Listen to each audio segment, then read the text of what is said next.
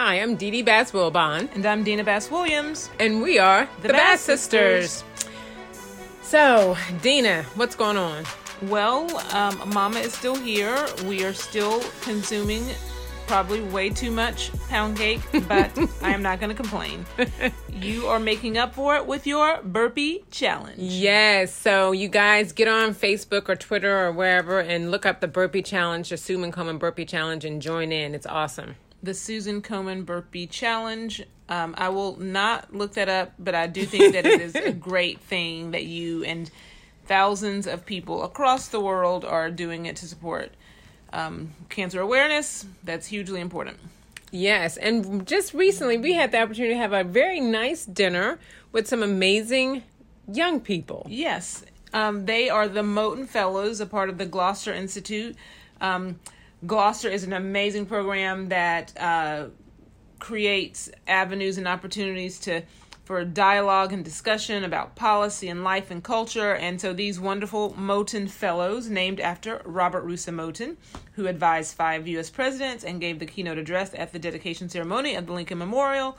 Um, so the Moton Fellows, we had really it, it when we are they I guess they were in their early twenties. Yes, They're in their early twenties, bright, bright, bright, amazing young amazing. and it when we're sitting with bright amazing young people like that it gives me hope for america because people are always talking about how that generation and millennials but then they're much younger than millennials um, are destined for failure but n- if we're if they're if those ones- if our future is in their hands, I think we're in very good hands. We're in good shape. Very good shape. So, all right, that was the pound cake. Let's get down to the policy. policy So, Dina, all right, everyone, pandemic is, you know, everyone's getting vaccinated if, if that's their choice. Everyone's trying to get back out, traveling, going Yeah. back to work, school, yada, yada, yada, right? Yes, we're we're walking into stores, just going into the store without a mask. You know, it's it's like it's 2019. It's like it's 2019. But it really kind of sort of isn't, though. it isn't. There's a lot of concern about people not going back to work, and we don't want to add to the um, the fodder of you know just oh people are lazy they're not going back to work but we really want to understand because over the last couple of days we have run across situations where we needed services and- Absolutely. and we can get them. Uh, you know, we have a condo in Alexandria, Virginia, and we need to, to get the uh, some electrical work done. And the earliest that they could schedule, m- most of the people that I called, the earliest that they could schedule someone to come and actually put in a light was September. September. Unacceptable. They said that the reason was because they did not have staff. That's crazy. Yeah. That is absolutely crazy that something and, and it's a it's a big That's a job. good-paying job. Yeah, that's a good a very good paying job, but the fact She that hire she couldn't find anyone to come out to do it until September. Right. And we're in what month? July. July. That's so obviously we, uh, you know, are continuing to look. If the tenant is listening, we're on it. We're Don't on. worry. but then also we at the airport, right? right, brother. My, my brother-in-law, my brother-in-law was just coming back from a business trip and was in an airport and when he sent us the picture, it was a it was as though he was on a football field with about 200 people in front of him to get to the other end of the yeah, football we'll field. we'll link to that cl- to that video clip of him at the airline. Literally, at least two hundred people, At least. maybe three hundred people in line. Three ticket agents. They didn't have enough staff. Several of his planes were canceled Mm-hmm. because they didn't have a crew. So jobs are there. but they're not but people aren't applying Or or or taking taking, the jobs. And even i just saw that also there are places and we rec- I received a little a card in the mail about you know when you people are sending stuff out about jobs and everything like that. But amazon sent a card out saying that they're looking for people to work and they're giving a signing bonus Si- a signing bonus at amazon and a signing bonus at burger king. I have never heard of a signing bonus at amazon or burger king. And so, are we being like the stodgy conservatives that are like, stop giving these people stimulus checks, they and then they'll go to work, or is there something like, is there really anything there there? It could be a little bit of both, right you know, because I, quite frankly, I'm not. I'm. I will say this I don't care how it comes across. If you're going to give me more money to not go to work, then I'm not going to go to work. Mm-hmm. And I think that's is anyone. is- but is that what's happening? I think in some cases, I, honestly, Dean, I think in some cases it probably Like, is. I'm not blaming the people who are not going to work because I personally would not do. if you were giving me more money to stay at home rather than to go to work, then yes, I probably would. I, I would stay I- at home. would stay at And so. I honestly think that some people are getting more money, you know, to stay home, and that's what they're choosing to do. And so, how do we? Is that I don't know. I don't know if the question is is that good. I mean, No, is if that is in cases where that's happening, that is not good. We do need a fit economy, and a fit economy means that people are working, but we also need jobs to pay, you know, living wages. That does Right. not mean like an automatic twenty five dollar an hour minimum wage, but Exactly. But something is something is. We are free market capitalists, and when you juice the system with with free money, the free market fails. totally fails. So, and and ultimately that cannot sustain itself. But we want to hear from you. Is this really what is happening? Are we being too hard on the system?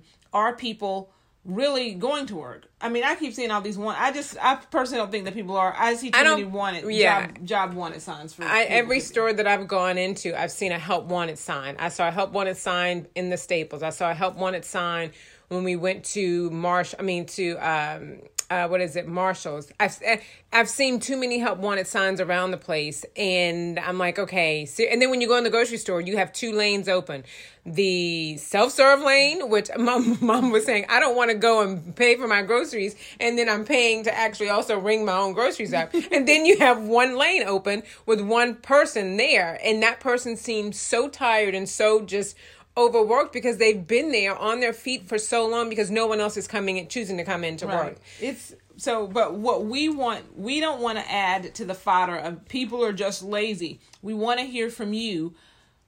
Is it the stimulus? Is it or is it these unemployment checks? Why are it? people not going back to work?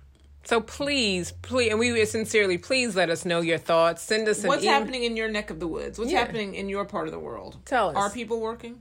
Or are they just Chilling, watching, chilling? watching what? Netflix. Not watching Netflix. Yeah. So, but also we just celebrated Fourth of July. Fourth of July. which we had a we had a lot of fun on Fourth of July. we had a and I had a lot of fun because I chose it as my cheat day because I ate. I had steak. I had baked beans. I had chips, and yes, I did. I did have a slice of pound cake. I had it was amazing. many slices of pound cake.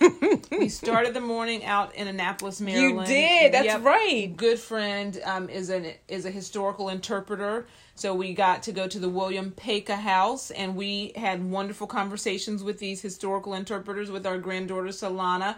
Five years old, she thought they were all princesses. She wanted to keep seeing the princesses, but it was great. It was an ama- They did an amazing job. So I encourage everyone to to check out the William Paca House, beautiful facility.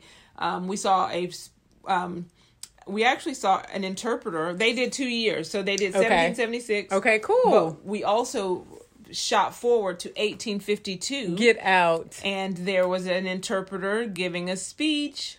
And I wonder what speech was It that. was Mr. Frederick Douglass giving a famous speech from 1852.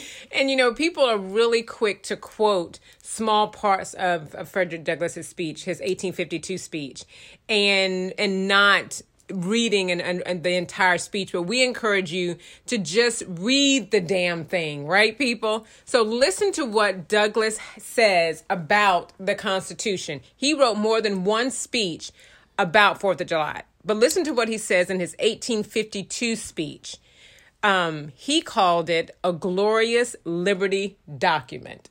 Yes. So, but also the the exact quote from his speech is in that instrument referring to the Constitution, I hold there is neither warrant, license nor sanction of the hateful thing referring to slavery, but interpret it as it ought to be interpreted.